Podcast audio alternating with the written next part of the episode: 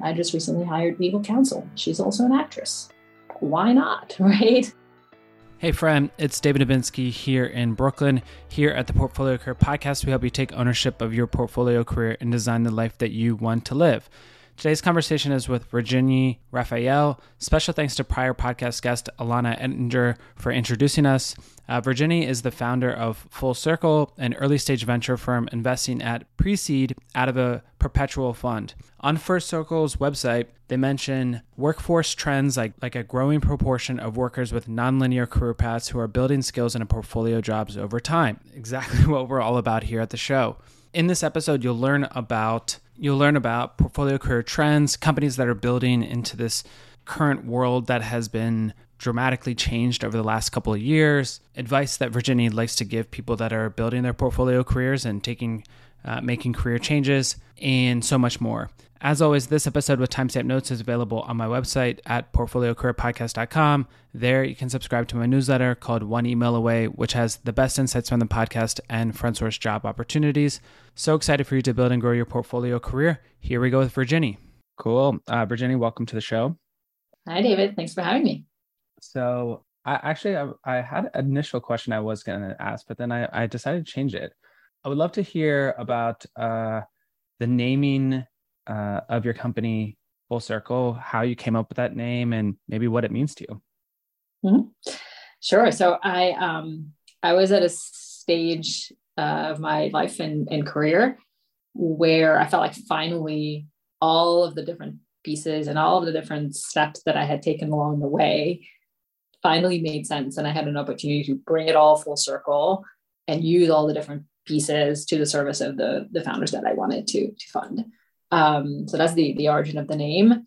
Uh, my background is in public policy, political science, pretty long way off from venture, right? Uh, and yet somehow I found my way there, which I think is is pretty common for, for people in venture, right? Uh, very non-linear path, interested in way too many things to choose one, was never one to kind of either go for a PhD or go work at a company for 15 years. Like that was just not me was never going to be me, serves me well in venture. And finally, I, I found my, my tribe among founders who are typically also pretty gifted in a lot of different areas. Uh, so bringing it all full circle uh, to, to me was was finally happening, was exciting. And that's why I named the, the fund the way I did. Cool. And we'll get into maybe some of the details of, of the fund, but, um, you know, newer fund. Um, and so you brought it all full, full circle recently.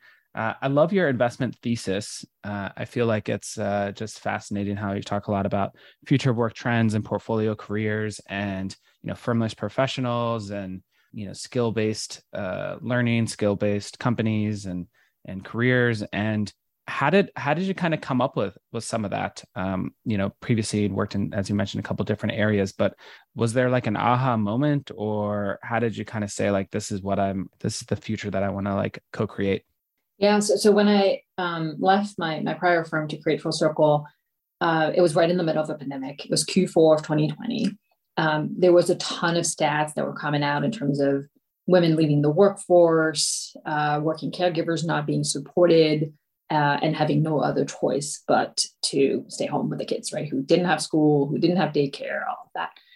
So first, that was maddening to me as to why that would that was happening in a country like the US in 2022. Um, and so I, um, I really set out to look into, well, how do we create the infrastructure that really needs to exist? And like, there's a lot of future of work. It, it became such a buzzword that meant a lot of things to a lot of different people. Uh, and actually, I hate the term. Um, to me, future of work doesn't mean how do we create a better Zoom or how do we enable remote teams to kind of create more connections and that's important right? And that's necessary but by and large it seemed to me that we made the transition fairly quickly from a world where everybody was going to the office typically nine to five or six right? Five days a week commuting and all that right? We made the shift to me interestingly super fast to like a world where people were on zoom all day long right? Um, so I, I didn't really need to see a lot of investments going into the how, right? How are we going to connect? How are we going to continue to work It worked fine, right? Zoom is not a fantastic piece of software, but it's fine for the most part. Um, so I really became interested in more the who works, right? How do we make sure that we create tomorrow's workforce uh, where individuals feel empowered, feel agency over their work, uh, feel a lot of ownership, right? I think it what we focused on shifted from how am I gonna how am I gonna go to work and do my work and continue to pay the bills to who, who do I want to be and who, who do I want to work with um, and, and what do I want to work on? And that was really fascinating to me. So I shifted the thesis away from future work in the sense of how we work and more so who works. How do we support working caregivers? How do we support small businesses? How do we support independent workers? Uh, and it's a very, very different group uh, of companies that you focus on with, with that angle. Okay. And then within the, uh, maybe we'll just start with within the independent workers.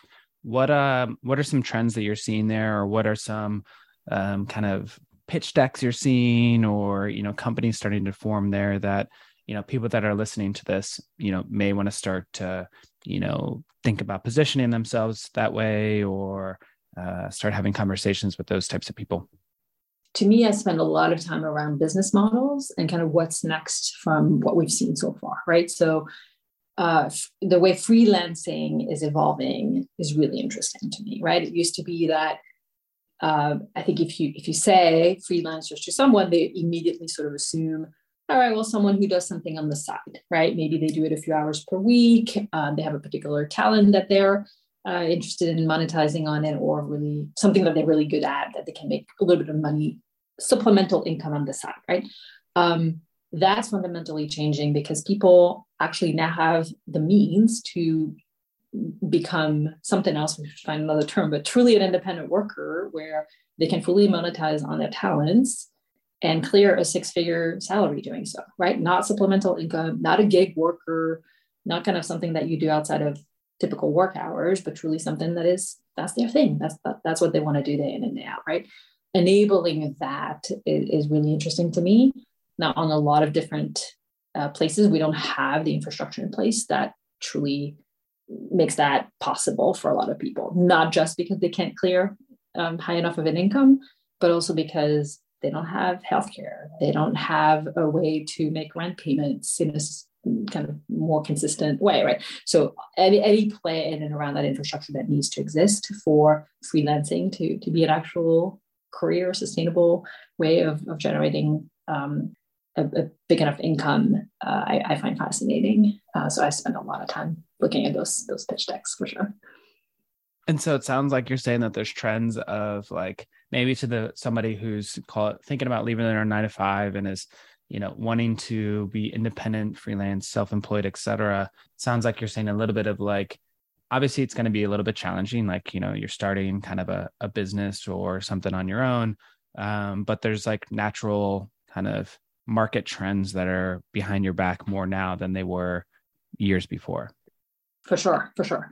Uh, i'll give you two examples and i don't know if we want to name names but um, so so one company i invest in is uh, really creating the 3.0 version of the Upwork of the world, right? Where typically those platforms were uh, structured as marketplaces. You have on one side companies that want to hire freelancers to uh, get a website done or whatever type of projects, right?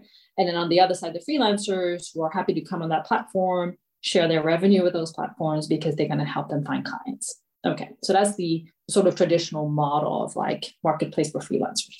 Um, the reality is that if you think about it, those platforms are not exactly created for freelancers, more so for companies that are looking to hire them. And what they're really looking for is projects at the lowest possible cost, right? So what that leads to is actually those freelancers competing against each other uh, and a, in a race to the bottom when it comes to pricing.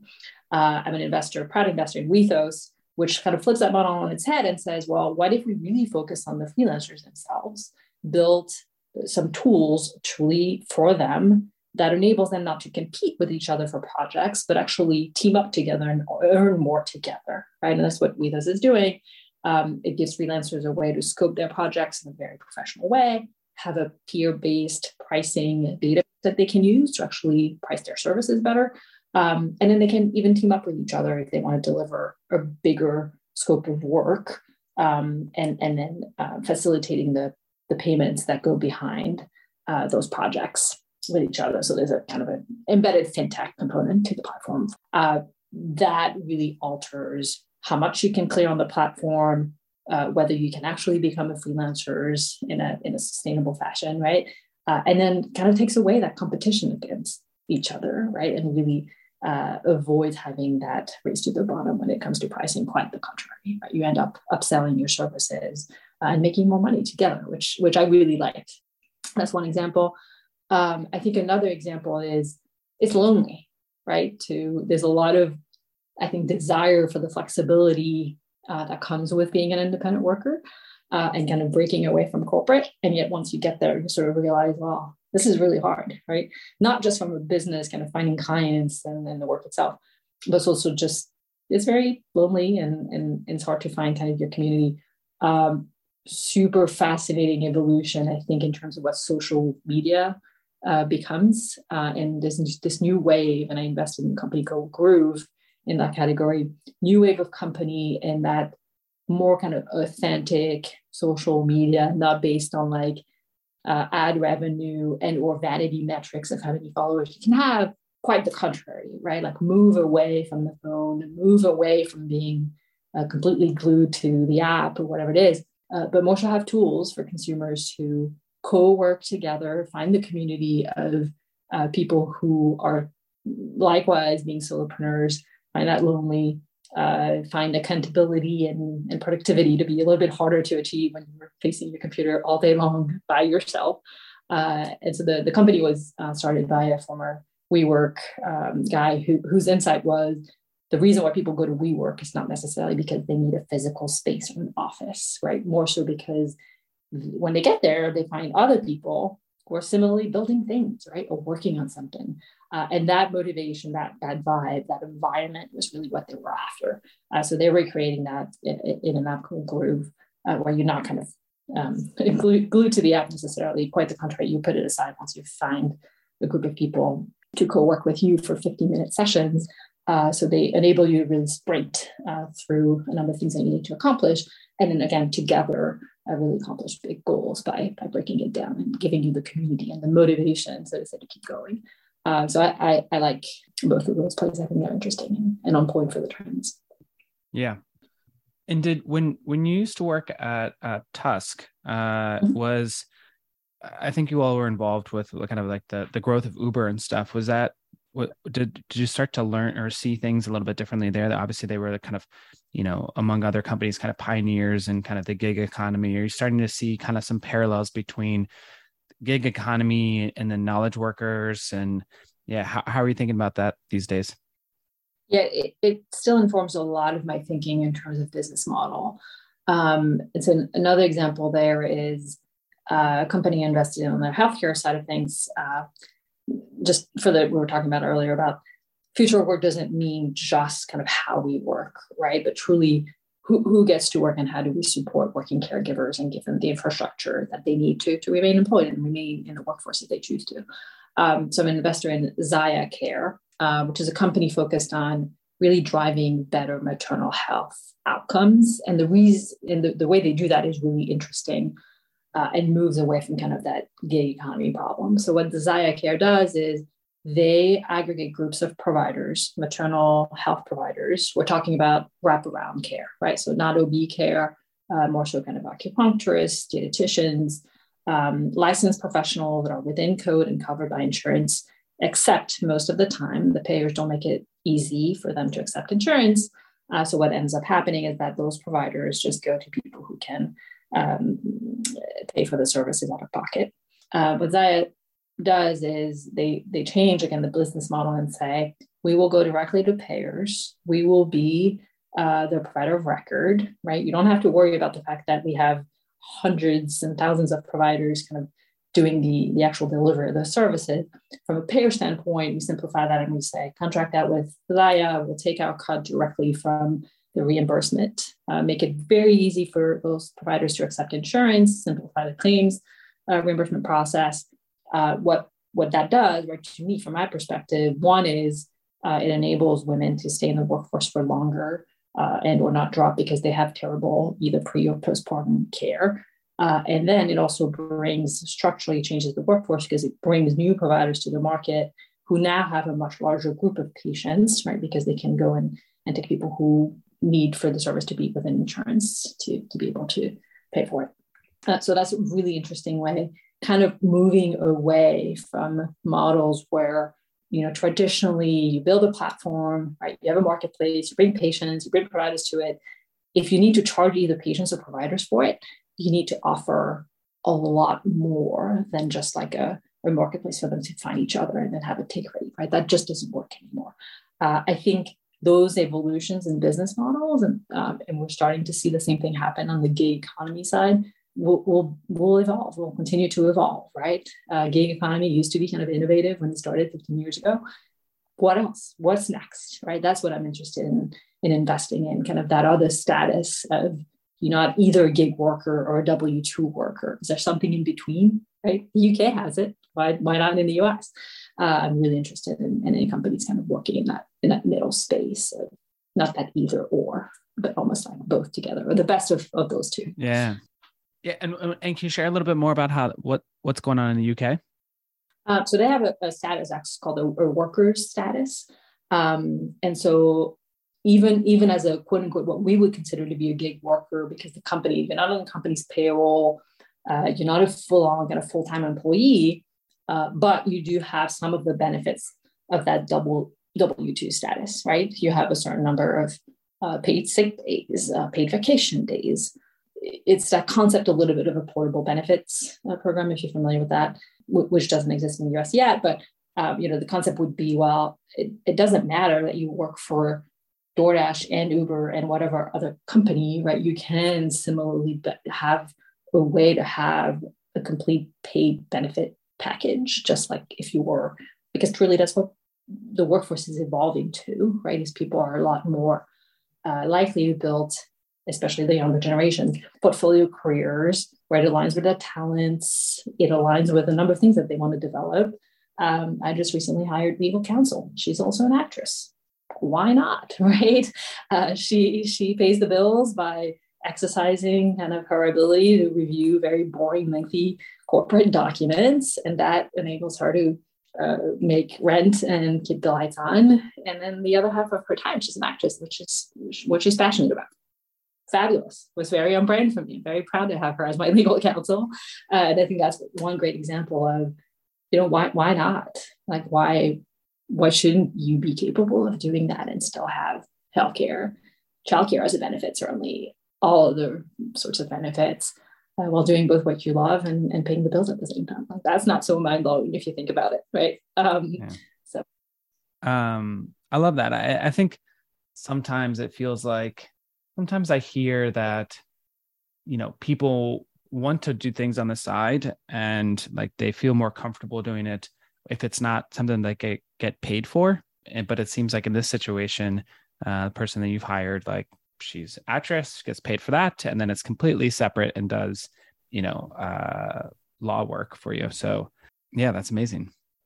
Yeah, I, you know, I think it's evolving towards a world where everything is a little bit more uh, skills based. Um, is something you mentioned in, in the intro. Is you know, yeah, you're you're good at a lot of things, and I wish we were better at kind of documenting that and journaling that along the way, right? Because LinkedIn is, is great for a number of fit, uh, reasons, but uh, you know, kind of the idea that it has to be a chronological evolution of you go to that school and then do that job for two years and then go to that other school and then do a number of jobs where like your position and your job title and the length of time of that company you're in that job somehow reflects what you're capable of or tells you a lot about what you might be good at. Uh, it's nuts if you think about it.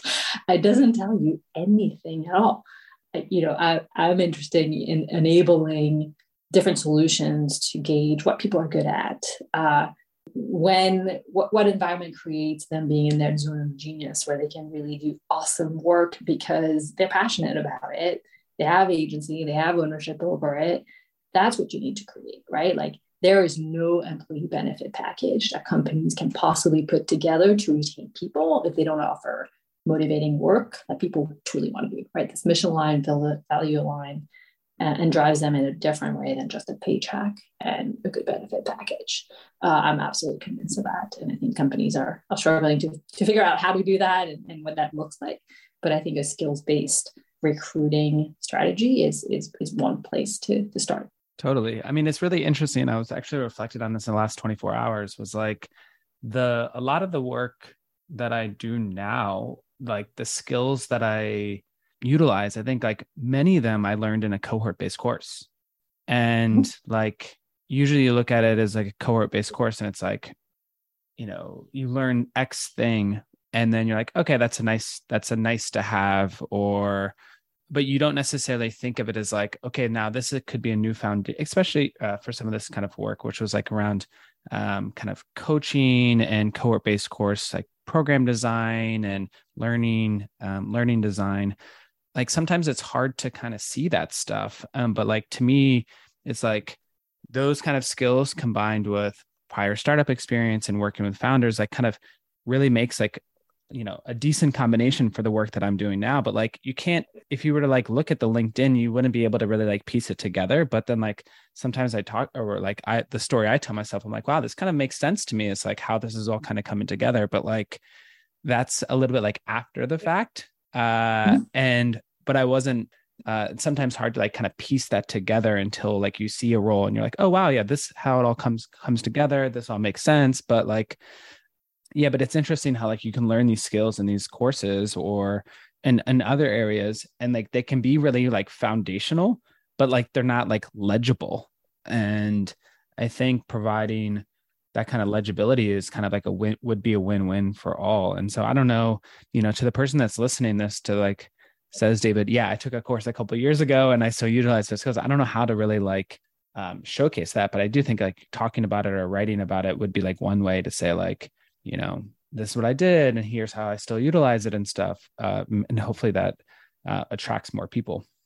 Yeah, that's probably the number one career advice I give, right? Which is don't take your next step for checking a box, right? Because you think it's going to lead to something else, right? Just just take it truly one step at a time, right? Meaning if you do something that really excites you, surrounded by people that you're excited to learn from.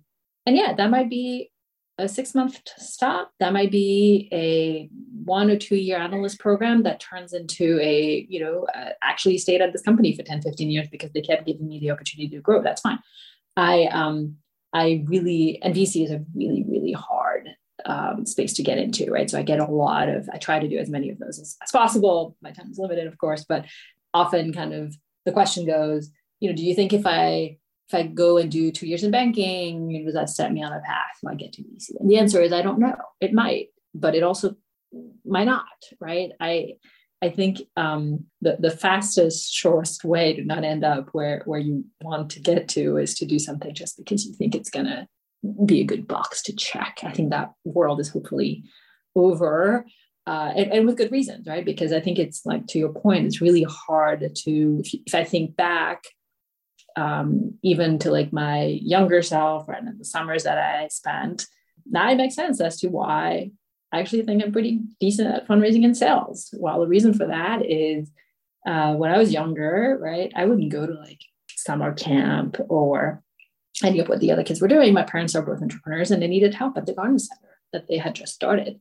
And yeah, I was handling the register and talking to like adults and like giving change and talking to people and like um, all of that taught me infinitely more than like I'm certain that two years in business school would have, right? Mm-hmm. or uh, you wouldn't see from my LinkedIn that like I'm a salesperson, but you know what? There's a fair amount of VC that is actually selling to founders, to LPs, to a number of other constituencies. And like, I think my early years were very formative towards that. But if you had sat me down and asked me to put a resume together, the first thing that came to mind was certainly not sales, right? And now that I look back and like the way I grew up, I'm like, oh, you know what? Actually, that kind of makes sense. Um, but it's I wish we could help uh, kids and young talent kind of uh, decipher what they're good at and why much earlier, because I think we would put a lot of kids on a much better career path a lot earlier. Like the US is absolutely terrible on vocational training.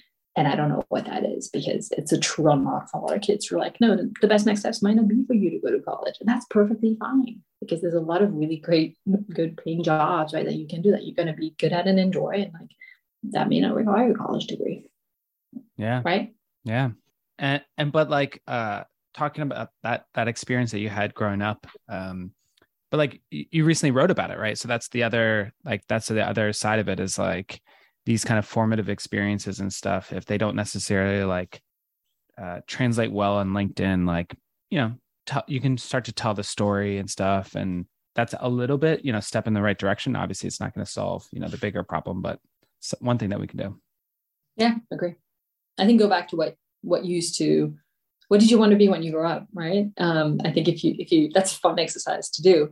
Um, i wanted to be different things at various points in my career, but um, one was a journalist, right? And if you make sense, that, that sort of makes sense too, right? Like I, I love talking to people. I love asking people other questions, uh, and I like writing, right? So yeah, that sort of makes sense as to why I wanted to be a journalist, and then also why it makes sense why VC is like so appealing to me, right? Because you get to handle a lot of different topics that are very different every day, talk to a lot of different people, and get to ask them a lot of questions. Um, and so putting it together again, bringing things full circle, as we were saying at the beginning, uh, is is really really satisfying for me, really rewarding. Yeah, um, you were talking about business models earlier, and I'm not I'm not an expert in them, but um, there is like kind of the concept of like the flywheel a little bit, um, and um, I think it's awesome that um, you know in addition to your firm Full Circle, you're also helping out with um, you know organization called Transact, and I don't know if that's kind of like creates a little bit of a flywheel or something like that, or diversity of you know uh, conversations and opportunities, et cetera. But I don't know. H- how do you kind of think about those two kind of organizations and how it may be benefiting you in, in certain ways? Yeah. Uh, so, so the way I think about them, that sounds completely cheesy, but I try not to think about how they benefit me because you you always sort of end up doing things for a reason, but you may not know what that reason is at, at the beginning, right? And that's I created Full Circle with a, f- a few key principles. One is alignment, right, and doing things that are really good for the business, really long term, and having a set of partners around me who I'm aligning myself with, right? So both founders and investors. I have a, a few won't bore you with the fund structure or the get in the weeds too much on that, but um, uh, really to align my, myself properly with with my investors and my founders. That was really important to me.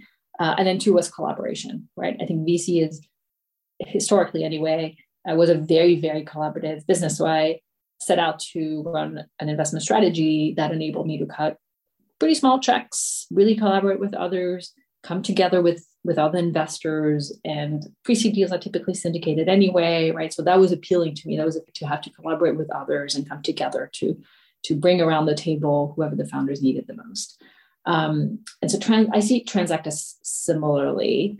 Um, Transact is a group of, at this point, 350 plus uh, women led funds uh, that are founded with four other women. Uh, and the goal there is to just say it's not very elaborate, it's a WhatsApp group. Um, but the goal of the group is to really help each other uh, fundraise and share tips on uh, the fundraising journey that we're all on for as we're launching our own funds. And so we think that by operating out of a place of abundance, not scarcity, this is not a zero sum game, I will get much further, much faster together. Uh, and that's really important because I think if you have a mentality that me raising money from my funds is taking it away from another fund, uh, it will take years for the face of this industry to change, right? Uh, but what if instead you say, well, the fact that I meet an investor that's interested in something else and tells me no, you know, what amount of time does it take me for me to just share that learning with the group and say, hey, such and such is actively deploying to emerging managers, looking for funds between that size and that size, investing in that area. Like absolutely nothing. A few minutes of my time, right? Uh, but I think it comes back, and, and, I don't I don't need to see the the returns immediately. Um, I just need to see that I'm I'm building the fun in, in community with with others. Back to the point of the solopreneur's journey being very lonely. Uh, it's tough, right? When you get started, you don't know. You don't know what lawyer to use. You don't know what fund administration to use. You don't know a number of things. Um, and I think there are a, a lot of learnings to just share. And if I can make the journey of someone starting their own fund a little bit easier than I had it, and the next person can make it even easier for that next person, then we're all better off, right? I don't see it as a zero sum game. It is not. That's the only thing I know. How it will benefit me personally, I don't know yet, uh, and that's not nearly as important to me as just building building the community, uh, no matter what. In a WhatsApp group. In a WhatsApp. Because, you know, we're all tech investors, but somehow we haven't found better tech than WhatsApp to run a group of 350 people. Um, yeah, working on that. I have an idea that I think like sometimes people are like one email away from like a new opportunity, maybe a new friend, um, a new collaborator, etc. Has there been an example of where like like one email had like an unexpected, like meaningful benefit or like a serendipitous moment? For sure. I the one that comes to mind immediately is uh, my latest investment uh, that I made. Uh, it's a company called SquarePeg. Uh, Claire uh, McTaggart is leading it, and it was a cold inbound. She uh, came on my website, filled out my form. there's a little um, free field at the bottom that says, "What are you most likely to get out of Full Circle?" where she put just heard some really great things from another founder about you. Just thought it was a fit given what's on your website. You know, let me know if you want to chat. And I responded to the email because I, I try, I, I thrive to really answer uh, every thoughtful inbound that I get. And it's really hard to do because the volume is sometimes daunting, but I try. Um, and I responded to that email and started talking to her and we built a relationship over a period of time. And I just invested in, in her company and really excited about it. Uh, and that's one example of sure one, one email one nice crafted email thoughtful cold outreach does work uh, and and when it does it's, it's amazing wow. Love that. Well cool. Do you is there anything else that you think that we missed virginie about you know portfolio careers kind of the future i know future work's not the right word not the right phrase or the current state of work but uh yeah anything else that you think that we missed? Um and while you're thinking about that please let listeners know where more where they can stay in touch and continue to learn from you. No, I, I think the one thing I, will say is that um, I'm eager to build the fund itself um, in the very same way that I invest the dollars that I've raised so far for it. Um, you know, and by that I mean it wouldn't necessarily make sense for the strategy for me to build kind of a team of like associate underneath me who are then maybe going to get promoted and get to another job title, right? So uh, interested in, in anyone who has ideas in terms of how can we scale the fund that would be interesting, right? How, how can we bring talent to it and give them quick, true ownership and agency over their own investments? And then how can they maybe spin out funds from that on the Full Circle platform? And so I have a lot of thoughts in terms of uh, different models for, for venture and how that might evolve uh, in terms of bringing uh, junior talent to it that doesn't have to wait kind of eight or nine years to quote unquote make it to partner and have a checkbook uh, to deploy. So um, always eager to chat chat about that because um, I think the the younger generation it has kind of a lot of different expectations as to what work uh, will have to bring to the table for them to do it period and how to better integrate work and life and fascinating about all those topics uh, and not just in terms of how I invest, but how I grow the my own business. Right, I'm an entrepreneur myself, so that's how I see it, and always eager to, to chat with people about that. Cool. And so, uh, people, if, if they want to close the loop, they can close the. So as, as much as I was criticizing LinkedIn, that's probably better for me anyway than Twitter. Uh, but email is good too. I have my contact info right on my website. Uh, you can email hello at buildingfullcircle.com uh, or email me uh, as well, Virginie at buildingfullcircle.com. Amazing. Thank you so much. Thanks, David.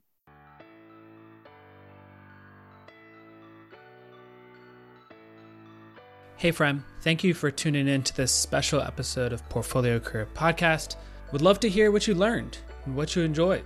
Um, you can find me on Twitter, LinkedIn, Instagram, whatever is best for you. And as a reminder, I'm just one email away as well. This episode with timestamp notes is available on my website at portfoliocareerpodcast.com.